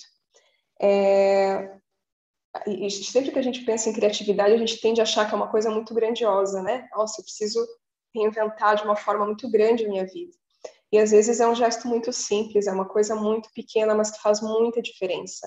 né? Às vezes a resposta criativa lá do meu paciente foi afrouxar um pouquinho a cobrança, foi remanejar um pouquinho a sua casa, né? Foi reestruturar algum papel seu que já estava um pouquinho paralisado, foi trazer uma nova atividade, como as meninas comentaram. Então, tudo isso são respostas criativas possíveis para esse momento. Então, acho que a gente trabalha, né, muito no lugar daquilo que é possível, daquilo que é de cada um, né, de cada paciente, do seu contexto. O psicodrama também tem um olhar muito forte para os papéis, né, então acho que a gente sempre tá olhando isso, sim, na clínica, quais papéis mais fortalecidos, quais papéis foram desativados, né, então a questão do luto, né, muito presente, como as meninas comentaram, como é que ficou esse átomo social, né, ele diminuiu, ele modificou, alguém se distanciou demais, alguém novo veio. Então, acho que a gente também sofreu essas transformações aí no nosso meio social, né? A gente chama do nosso átomo social. E sobre as demandas clínicas, acho que as meninas já pontuaram, né? Muito do que a gente percebeu, ansiedade, medo, depressão, o luto, né? O luto de papéis, inclusive, eu acrescentaria, né? Acompanhei pessoas, por exemplo, que modificaram o seu trabalho, não porque queriam, né? Não porque estavam idealizando, mas porque foram obrigados por sobrevivência. Então, acho que a gente viveu esse luto também de papéis, mas eu destaquei também, acho que duas coisas que apareceram muito, não sei se as colegas concordam, que foram o sentimento de raiva e a sensação do tédio. Muitos compartilhamentos ligados a isso, né? E até eu fui olhar o significado de tédio e eu achei muito interessante, né? Eu nunca tinha lido o que de fato significa tédio, né? E aqui, bem brevemente, assim, no dicionário dizia que é a sensação de enfado produzida por algo lento, prolixo ou temporalmente prolongado, né? Então, acho que tem tudo a ver com esse momento. E o quanto, às vezes, é difícil até a gente sustentar esse lugar, né? Do tédio, as coisas realmente estão diferentes, as coisas estão devagar. Então, e poder auxiliar, de alguma maneira, esse paciente a encontrar a sua resposta criativa, né? O psicodrama, ele vai trabalhar muito com ação dramática, né? Então, a gente vivencia cenas do cotidiano do paciente, se utiliza de muitas técnicas aí para, né, colocá-lo diante de seus conflitos e ele poder experimentar outras formas de olhar, poder experimentar um outro lugar, né, nessa troca de papéis e tudo mais. Então, esse é o nosso carro-chefe. E, claro, acho que, enquanto psicodramatista, o consultório foi muito palco de cenas de despedida, né? Então, cenas muito profundas, com muita continência afetiva, para poder auxiliar esses pacientes a terem algum espaço para ritualizar o seu luto, que é muito importante e foi muito inviabilizado em virtude aí, né, de todas as questões hospitalares e dos próprios velórios, né, que não puderam ser realizados. Então, acho que é isso. E depois fico aberta aí a perguntas, né? E essa seria a minha contribuição aí. Muito obrigada, Gisele. Eu estava te ouvindo e pensando como é rico a gente aprender com as outras abordagens, porque certamente a gente está discutindo todas os mesmos fenômenos, né? É verdade. Sofrimentos psicológicos, cada um com a sua perspectiva, mas que dialogam, que convergem, né? Então, acho que realmente a gente, em véspera, né, do dia da psicóloga e do psicólogo, a gente poder ter esse olhar de, né, de convergência num período onde que a gente está vivendo tantas polaridades, certamente aí é muito, muito rico. Muito obrigada pela sua fala, tu trouxe pontos bem importantes para a gente pensar, trouxe a importância da relação, né, e muitas vezes eu enquanto docente também ficava, né, a Camila, muitas de nós aqui, né, a Josi, né, a Saide, muitas foram e são professoras docentes, certamente a gente sentiu também isso no processo relacional, tanto, né, tanto no âmbito educacional quanto no clínico. E a gente passa, né, a tomar consciência disso quando realmente entra um cenário pandêmico, né, que acaba aí fazendo com que a gente tenha que rever essas formas de relação. Então, certamente, Gisele, tu trouxe aí pontos muito pertinentes. Muito obrigada. Obrigada. Então, para finalizar a fala de hoje, né, para depois a gente poder justamente, né, dar espaço para as perguntas que vocês estão fazendo no chat. Então, vou passar a palavra para a Saide Caroline Maciel, que ela é mestre e doutora em psicologia pela Universidade Federal de Santa Catarina, é psicoterapeuta de família, casal e individual, é especialista em psicoterapia sistêmica e MDR e é perita psicóloga em varas da família. Então, Saide, muito bom, né, tê-la aqui, né, com a fala, então te desejo aí um excelente diálogo. Então, boa noite a todas as pessoas aqui presentes.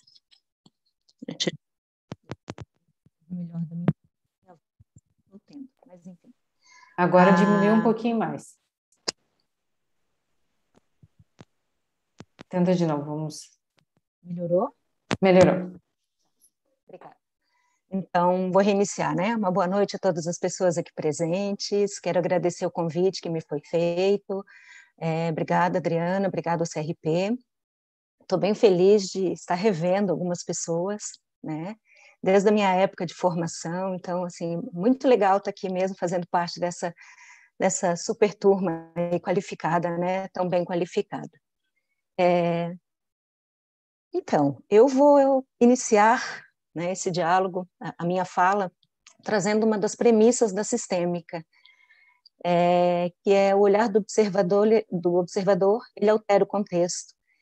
Eu dei aula na Unisul durante 19 anos, e o último ano que eu lecionei lá foi justamente um pouquinho antes da pandemia, numa fala sobre o dia do psicólogo, sobre as TICs. E, claro, eu era a pessoa contrária, né? Então, eu nunca senti a teoria tão viva, para falar a verdade. Teoria dos sistemas, né, onde nós avaliamos, analisamos, observamos interações entre sistemas, então sistemas e subsistemas.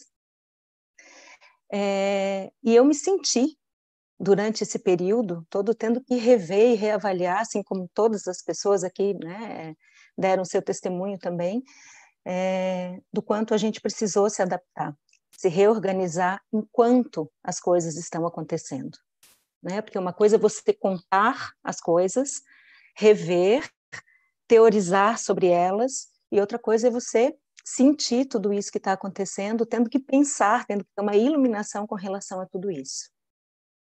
Então, claro, eu finalizei a minha jornada na Unisul justamente me colocando contrária aos atendimentos online, né? Da dificuldade que eu sentia que existia, que obviamente era uma dificuldade minha, era uma crença, né? Que até então era uma crença limitante.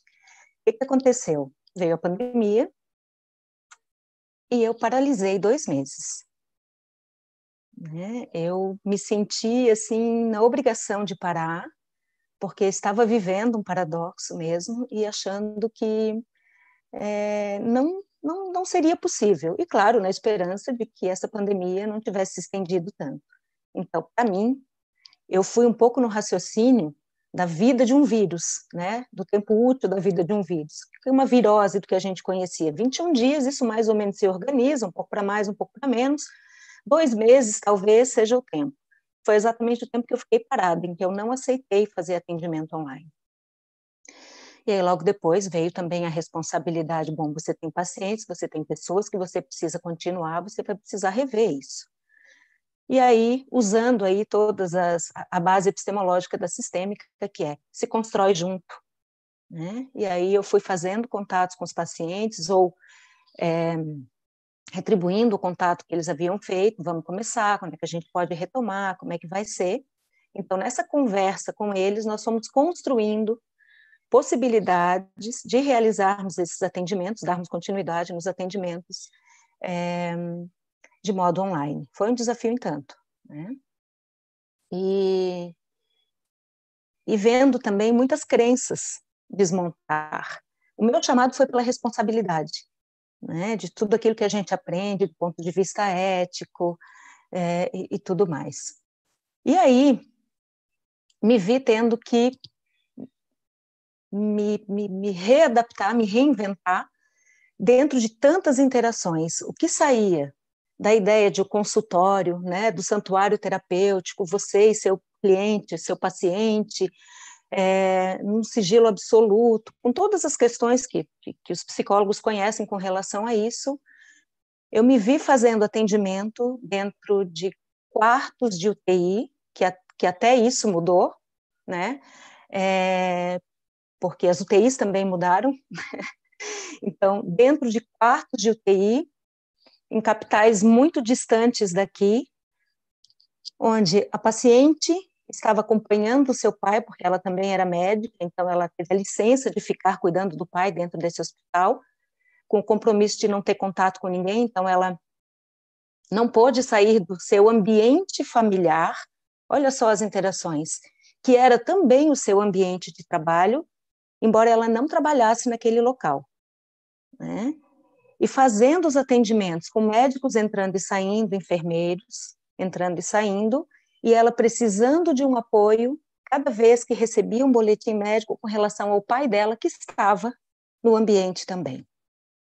O médico passava o boletim médico para mim, na presença dela, para que eu mediasse o recebimento dessa notícia. Então, assim, da ideia de um santuário terapêutico, você se vê dentro de um contexto onde você realmente precisa confiar muito no processo, né? E aí, claro, né, trazendo um pouco da sistêmica, que talvez fique um pouquinho diferente da fala das colegas, é porque eu trabalho diretamente com as famílias, com todas essas interações acontecendo, né? Então, padrões complexos de interações que constituem esses relacionamentos familiares. Mesmo um indivíduo.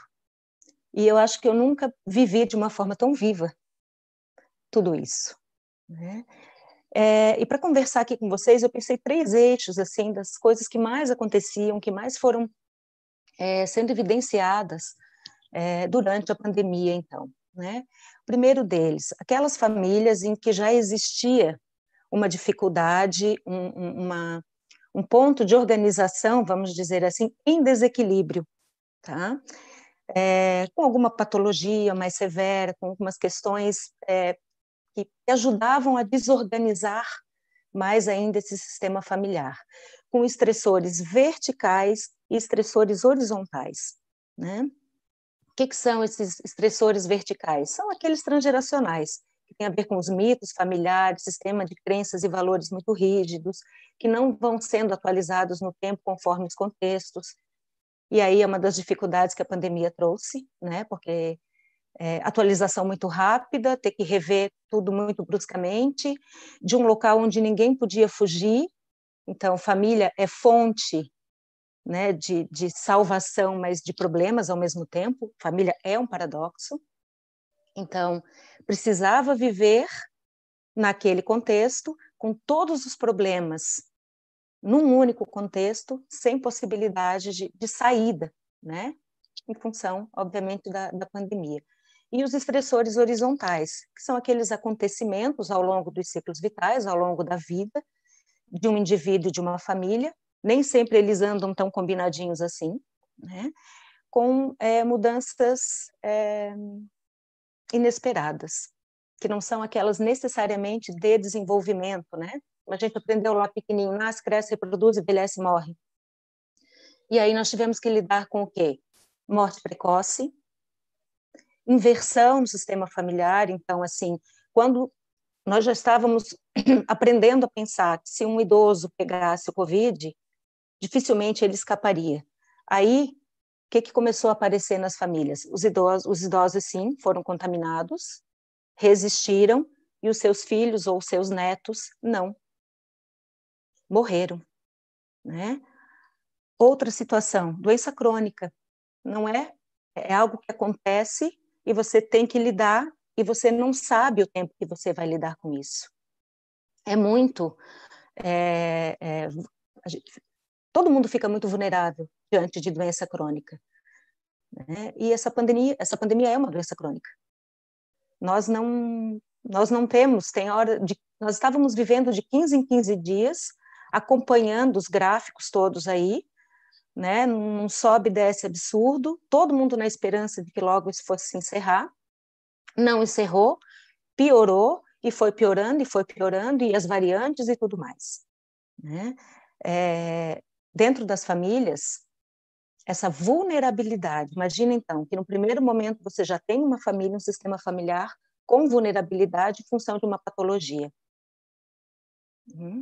Num segundo momento, um segundo eixo aí, nós temos famílias bastante organizadas, com desenvolvimento de vínculos aí, com característica de apego seguro, onde as pessoas dão conta das suas relações, das suas diferenças, das mudanças que ocorrem e passam a ter que lidar com esses estressores horizontais. Mas dão conta, de alguma forma, se reestruturam, se reorganizam e se dá conta, né? Então, esse segundo eixo, o que nós encontramos? Mesmo essas famílias mais funcionais tiveram que lidar com excessos de demandas. Todos dentro de casa, compartilhando espaços verdadeiramente consensuais, às vezes sem muita habilidade para isso, mas dando conta. Queixas principais, muito centrado em uma pessoa só, então todas as demandas e todos os cuidados e todas as responsabilidades principais da família centrados numa pessoa. Ah, Saide, mas isso já era um pouco assim, né? Sempre tem nas famílias aquele que se sobrecarrega. Sim, tem, mas existe uma diferença fundamental. Mesmo que existisse a sobrecarga num dos membros desse sistema familiar, existia outras vazões, né? Outras possibilidades. Então, são filhos que iam para aula de judô, para aula de balé, ficavam meia hora depois na escola, quando termina a aula, até todos os pais conseguirem chegar e pegar seus filhos, tinham um gasto de energia adequado, organizado, coerente. O que aconteceu? Tudo isso restringiu. Todo e qualquer ser humano sobre estresse constante adoece, né, gente? Então, as famílias adoeceram, os indivíduos adoeceram, esses espaços compartilhados, eles ficaram muito restritos. Mas tem um terceiro eixo aí também, né, que me deixou bastante feliz, que foram as famílias também descobrindo o quanto são funcionais, cooperativas, né, o quanto o senso de pertencimento dessa família se ampliou. Eles mesmos se reconhecendo altamente funcionais e gostando, né, do que produzem. Então, famílias com desenvolvimento de apego seguro, de autonomia e de interdependência. Então, o foco, né, que eu vou ressaltar da sistêmica aqui para a gente conversar um pouquinho mais, tem a ver com isso. No que a gente pode centrar mais a nossa atenção quando a gente está falando de sistemas que ajudar, né, no desenvolvimento de conexões emocionais seguras, né? Aprimorando o desenvolvimento, então, da autonomia, tirando um pouco o peso da necessidade da autossuficiência, porque culturalmente nós temos um pouco essa dificuldade de diferenciar autonomia de autossuficiência. A maioria entende que uma pessoa autossuficiente é uma pessoa com autonomia. E dentro de um sistema familiar, isso acaba sendo prejudicial, né? A autossuficiência não é sinônimo de autonomia. A autonomia está muito mais para a interdependência do que para a autossuficiência. Então, legitimar esse outro, ajudar esse outro a desenvolver sistemas de autonomia melhores, apego seguro, né?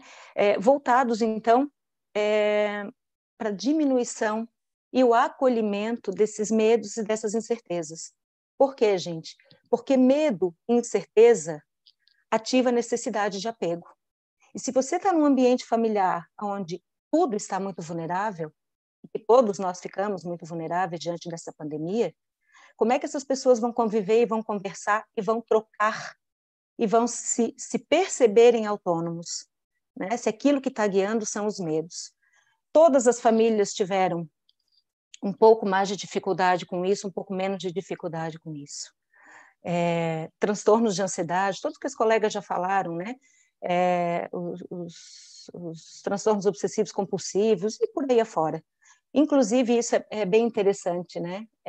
O aumento da ansiedade, que isso ficou geral para todos, tem muita gente pensando que está com um transtorno de ansiedade, até com dificuldade de distinguir o que seria uma manifestação de ansiedade um pouquinho maior de um transtorno de ansiedade propriamente dito. Então, até ajudar a distinguir isso numa sessão psicoterapêutica é absolutamente importante, né? E aí, então, qual é o objetivo? Ajudar os indivíduos a desenvolver, explorarem e responderem com mais adaptabilidade e flexibilidade a essas mudanças todas, abertura cognitiva a novos modelos relacionais, confiança no processo de construir-se e fortalecer a habilidade de continuar. Quero falar um pouquinho da perspectiva, sei que meu tempinho já está se esgotando, mas quero falar um pouquinho da perspectiva. O que que nós tínhamos antes? Né? Bem lá no início da pandemia, resistência, dificuldade das pessoas entenderem que contexto é esse, de aderir às normas, às novas regras sociais, não queriam se afastar das pessoas, o distanciamento social. O que nós temos agora? Pessoas com medo de contato, pessoas com medo de aproximação, né? Com muito medo do futuro. E lá para frente, o que que a gente vai ter? Trauma vicariante, né? Que é, além de tudo que passaram, do trauma que ficou por conta de tudo aquilo que tiveram que enfrentar, vão se dar conta, daqui um tempo mais, do sofrimento que viveram diante de tudo isso. Então, é como se fosse a revivência desse trauma, né? O trauma vicariante ao longo do desenvolvimento e da consciência que você desenvolve sobre o que você passou, também é uma espécie de trauma. Então, nós temos, de fato, muito trabalho aí pela frente, muita coisa para seguir. Eu quero ler a frase de Gregory Bateson, né, que é um dos teóricos aí da sistêmica, e ele diz, achei extremamente pertinente ao contexto da pandemia. É possível também que estejamos precisando, na nossa caminhada e nesses tempos que aqui vivemos, de uma espécie de luz interior, de uma presença e de uma sabedoria corajosa. O que nos une não é o tempo, nem o espaço, e sim o caminho. Estamos todos aprendendo com todos os desafios aí pela frente ainda, né? Porque sim, essa pandemia vai deixar muitas sequelas, sequelas neurológicas, cardiológicas, respiratórias, coisas que nem descobrimos ainda, né? Gente, obrigada, uma boa noite. E vamos seguir agora, então, com os questionamentos aí para nós, né? Saide, muito obrigada pela sua fala. Tem vários alunos, alguns que foram seus alunos aqui que estão te mandando parabéns pela fala, no chat do YouTube, né? Então, muito obrigada. Certamente trouxe pontos aí bem importantes para a gente pensar, trouxe os aspectos, né, das configurações familiares que realmente, né, são sistemas complexos de a gente entender e que teve vários impactos, né, então trouxe realmente falas aí muito pertinentes. E aí, para a gente iniciar, né, fiquem à vontade, o pessoal que está nos ouvindo, que está participando na live, fiquem à vontade para fazer perguntas, que certamente terei o maior prazer aqui em mediando esse diálogo e passando as perguntas para as nossas palestrantes. A primeira pergunta que foi trazida foi realmente como que vocês se adaptaram a essas características, né, do processo terapêutico sobre essas condições. Então, o André, ele fez essa pergunta a partir da fala da Deise, né, quando a Deise trouxe um pouco sobre as características, né, da adaptação que ela teve no consultório, né, para atendimento online. Então, vou passar primeiro a fala para ela, né, como que foi essa sua adaptação. Obrigada pela pergunta, André. Assim como a Saide, eu também inicialmente não simpatizava com a ideia do atendimento online, achava que não era possível, que não era viável, não atendia ninguém online antes da pandemia. Embora fizesse grupos de estudo, fizesse outras atividades com colegas de outras cidades e tudo, né? Já usava essas ferramentas, mas não para fazer análise. E aí, bom, a gente tem que criar, né? Acho que todas nós falamos aqui de adaptação, de criação, de buscar saída, de seguir. E aí, bom, você vai repensando, revendo, e também os pacientes foram vindo também, né? Inicialmente todos paralisaram, mas daqui a pouco um paciente procura, o outro procura, o outro procura.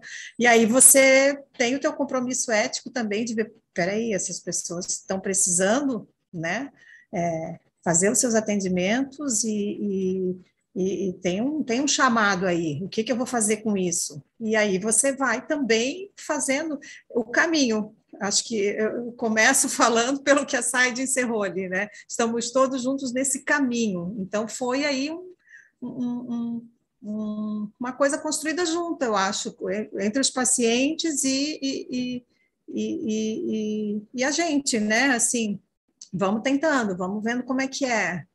E está sendo possível, e agora a gente pode parar e ver, né, olhar para trás, só depois que a gente faz um percurso é que a gente pode, né, olhar para trás e ver, bom, o que aconteceu até agora, o que eu posso concluir, o que eu posso constatar na minha clínica, né, que foi isso que eu coloquei na minha fala, né. Então, acho que assim, não tem uma resposta assim, como que eu me adaptei? A gente foi fazendo, o caminho se faz ao caminhar, né. Não sei se te respondo, André, mas qualquer coisa também retoma aí alguma questão mais específica. Se a Camila também quiser trazer um pouquinho, né, sobre a adaptação que ela teve, né, principalmente com atendimentos de crianças e adolescentes, que a gente teve alguns comentários aqui, né, sobre esse processo, né, das crianças e dos adolescentes. Uhum. Então, quando a Deise começou a falar, me identifiquei muito com a fala dela, né, disso de as interrupções e mostrar o ursinho, e realmente foi muito isso. A palavra, acho que a pergunta ao André, é a flexibilização, né, porque se a gente ficar, na minha opinião, se a gente ficar engessado no fazer que a gente era acostumado, a gente não vai avançar. E, na verdade, o mundo exigiu um avanço da nossa parte, né? Então, nesses atendimentos infantis, era muito interessante, porque daí a criança, por exemplo, girava o celular, olha aqui é o meu quarto, e daí você tem uma noção de, por exemplo, a criança tem um medo de dormir sozinha. Você tem uma noção de onde é a cama dela, o que tem nesse quarto, que pode estar provocando um medo, um receio de ficar sozinha. E daí ela ia pela janela e dizia assim, olha aqui a vista que eu tenho aqui de casa, e daí teve uma coincidência que da casa dela viu o meu prédio, aí eu disse, meu Deus, eu tô me vendo aí, né? Então, assim, foram adaptações que a gente foi fazendo, né, se descobrindo, se reinventando. Eu também era resistente em atendimento infantil mesmo, eu achava impossível, e mordi a língua, né, como se diz, para a gente ver que se a gente estiver disposto, a gente realmente consegue adaptar, se reinventar, ressignificar nosso fazer, né? Em especial aos atendimentos infantis, tem coisas que eu fiz no atendimento infantil, por exemplo, online, que não dá para fazer no presencial. Então, para a gente ver o impacto positivo também, né, de algo até então nunca imaginado, e passou a se tornar tão rico que foi realmente uma grata surpresa poder passar por isso. E se não fosse a pandemia, talvez nunca teria passado por essa experiência, né, do atendimento online infantil. Então, é isso. Muito obrigada, Camila, pela sua contribuição. Vou passar também a palavra para a Gisele, que também atende adolescentes, se quiser contribuir, como que foi esse teu processo também de adaptação com esse público. Sim, bem desafiador também, assim como para as meninas, né? E adolescente, acho que tem uma questão assim, eu percebi maior resistência, porque o meu pai vai estar escutando a minha sessão, né? Não me sinto confortável, então até você criar um espaço, fazer um combinado com os pais, né, para já dar uma aliviada nessa preocupação, já foi um desafio por aí, né.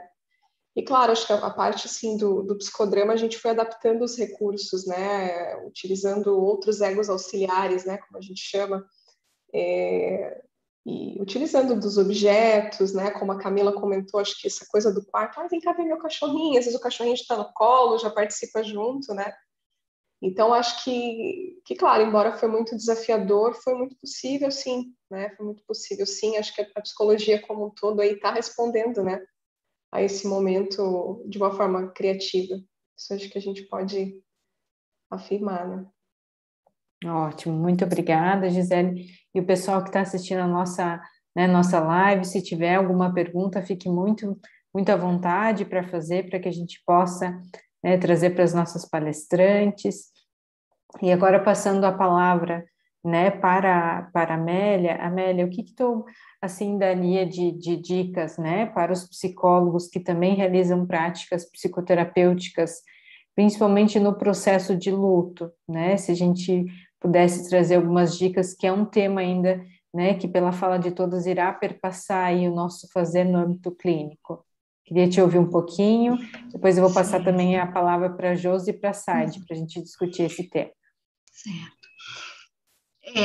A gente sempre respeita muito a singularidade, de cada paciente, e sempre a leitura dentro de um contexto. A questão do luto, e da perda em si, traz muitos significados, e muitas sensações e emoções. Como eu também atendo o público infantil, e gosto muito de atender crianças, então, ouvindo um pouco a Camila, a Deise, e a Saide, quando ela faz toda a leitura, numa visão sistêmica, atender em casa, ou tentando respeitar toda a questão ética, que é tão bem colocada pelo próprio CRP, e como nós devemos proteger, também as nossas crianças e os nossos pacientes adultos, mas eu percebi muitas coisas positivas também na questão do luto, no atendimento da criança, quando ela dizia: Amélia, o meu gatinho está muito triste, porque perdeu uma vovó, e tu pode atender ele junto comigo, E aí ela trazia o gatinho para a sessão, e claro, era uma projeção, e eu dizia: mas o que ele está sentindo, O que dá para fazer para ajudá-lo? Ela fazia desenhos, por exemplo. Então, era um jeito de trabalhar o luto de um modo compartilhado, mais suave, e que ela ia se apropriando, porque é muito complicado, não seguir os rituais. O ritual da despedida, chorar seus mortos. Então, como a criança vai elaborando, porque é tudo muito abstrato para ela. Tá? Ela não tem a concretude, E também com adultos, por vezes, o atender, e deixar ele falar dessa perda através de uma escuta amorosa, de um posicionamento mais dialógico, e de ajuda, é fundamental. Tá? Então, eu trabalhei muito a parte do acolhimento nesse atendimento online, e quando possível eu já retomei aí no consultório, porque o espaço terapêutico é um espaço sagrado, é um vaso alquímico, que na psicologia analítica a gente coloca, e o cuidado que a gente tem, para que permaneça, os conteúdos dentro desse vaso, para que não haja a própria contaminação psíquica. Certo? Perfeito, Amélia. E antes de eu passar a palavra para a Josi, vem uma pergunta aqui no chat que ela fala, Ellen.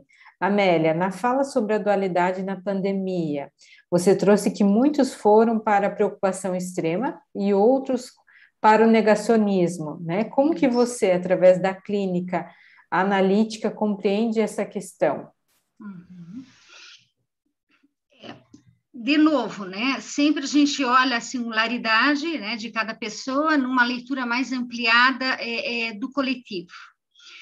O que as pessoas estavam expressando na sua individualidade era uma leitura também do coletivo, do que nós todos estávamos sentindo, medo frente ao desconhecido, o que vai ser, porque quando nós imaginávamos que era um mês e que tudo ia ficar bem, foi se alongando, os medos aumentaram.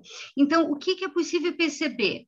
As pessoas que estavam nessa conduta de um medo excessivo, que tudo que viria de fora era para o seu mal, e que pudesse causar o mal, e que pudesse ter essas sensações até de persecutoriedade, o que a gente percebia que era o que não estava consciente, era uma sombra que a gente entende na psicologia analítica do que não está consciente.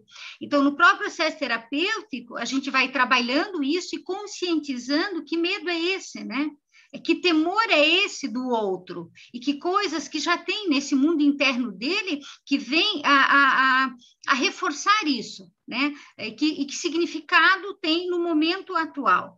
Já a questão da negação é a própria defesa, né, dessa psique. Eu não quero olhar para isso, ai, que medo de tudo isso. Então, não estamos vivendo, né? E se não estamos vivendo, eu não preciso me cuidar, né? E aí eu também não vou pensar no coletivo, porque a questão não é só prejudicar a ele, né, enquanto pessoa, mas com a pandemia ele coloca, né, o coletivo em risco.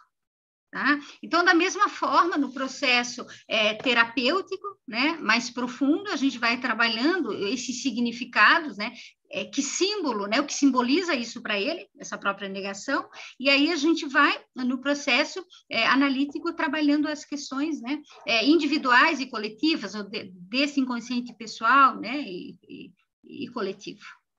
Okay? Perfeito, Amélia, muito obrigada. Então, vou passar a palavra para a Josi, para que ela possa trazer, né, as dicas, principalmente do processo de luto.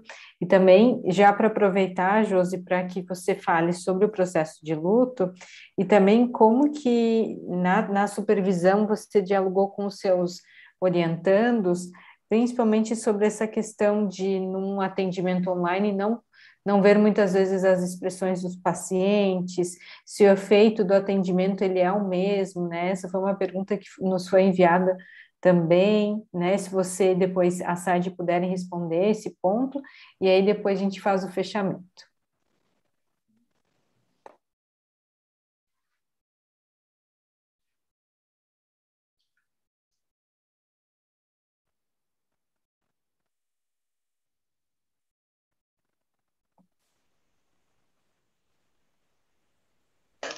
Bom, agora vocês estão me ouvindo, né?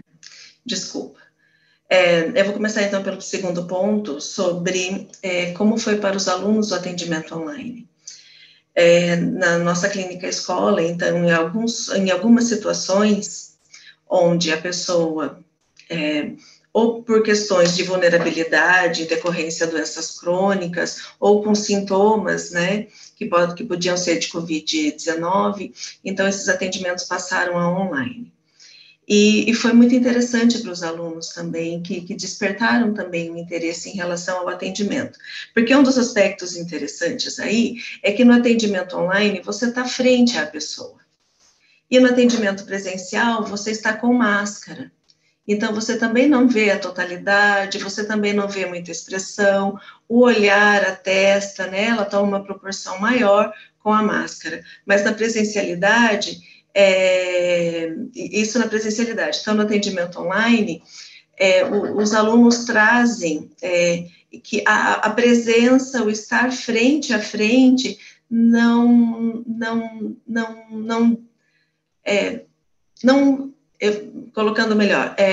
foi muito interessante para aqueles que conseguiram realizar. Com relação ao luto, é muito interessante, até passei por uma situação no semestre passado, onde um aluno estava atendendo uma pessoa que faleceu em decorrência do Covid-19 também, né? Então,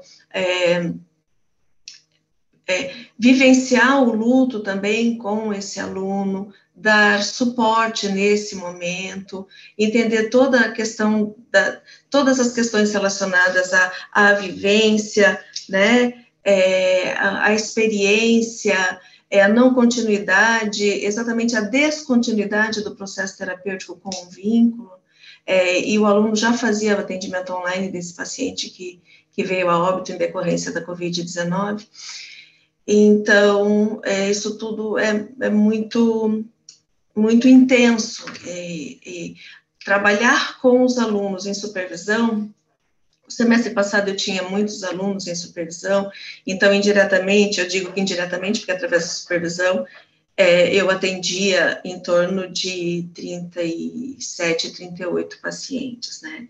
Então, um volume de pessoas bastante grande. Então, lidar com a demanda do luto, e lidar com essa demanda com o aluno, porque muitas vezes eles também não têm o perfil para trabalhar, aprender a lidar, a respeitar, entender seus próprios sentimentos, também é muito importante. Entender o tempo do aluno também é muito importante, né? E o que o atendimento na clínica escola também nos traz, né? Porque os casos nos vêm e eles não escolhem o que eles vão atender, eles atendem. Então, aparecem as demandas que muitas vezes faz com que eles também busquem conhecer, né, uma demanda como um luto, muitas pessoas não gostam de trabalhar, e também se conhecer nesse processo, né, que envolve o luto.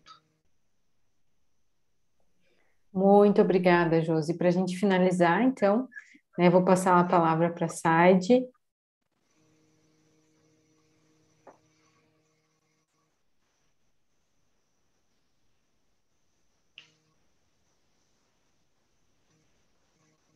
Estamos te ouvindo, Saide. Uhum. Pode falar. Então, vou falar rapidamente sobre o luto, né?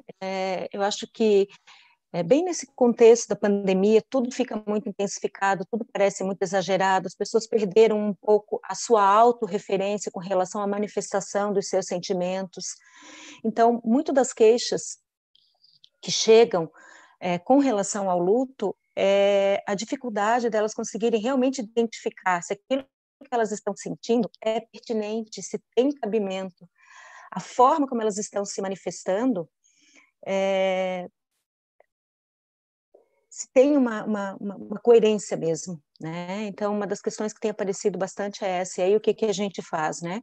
Desenvolvimento dessa autoconfiança, de poder sentir o que está sentindo, de legitimar isso, de poder se conectar com esse sentimento, com a noção da pertinência disso mesmo, e fortalecer a habilidade de continuar, né? Claro, tudo isso numa postura de aceitação, de legitimação do outro, da noção de amor que o Morin traz, né? Quanto você consegue mostrar para esse outro quanto que ele sente, o que ele pensa, o que ele faz é legítimo dentro do contexto e da história dele, ele pode existir assim, né? Então, um dos aspectos do luto que se evidenciaram bastante foi esse, assim, será que eu estou sentindo tudo isso que eu estou sentindo? Será que isso está me afetando mais do que deveria? Será que eu estou perdido? Então, acho que são três elementos aí bem importantes de serem considerados com relação ao luto, né? Muito obrigada, Saide. Né, certamente, quando a gente fala aí no luto, a reinvenção dos processos de rituais, né, são pontos importantes aí para a gente debater no aspecto, no âmbito da clínica, né? Uhum. Queria agradecer a todas, né, por essa fala, uma fala tão encantadora, que nos tocou, que nos fez refletir, nos fez pensar em várias possibilidades, né, no âmbito das práticas psicoterapêuticas.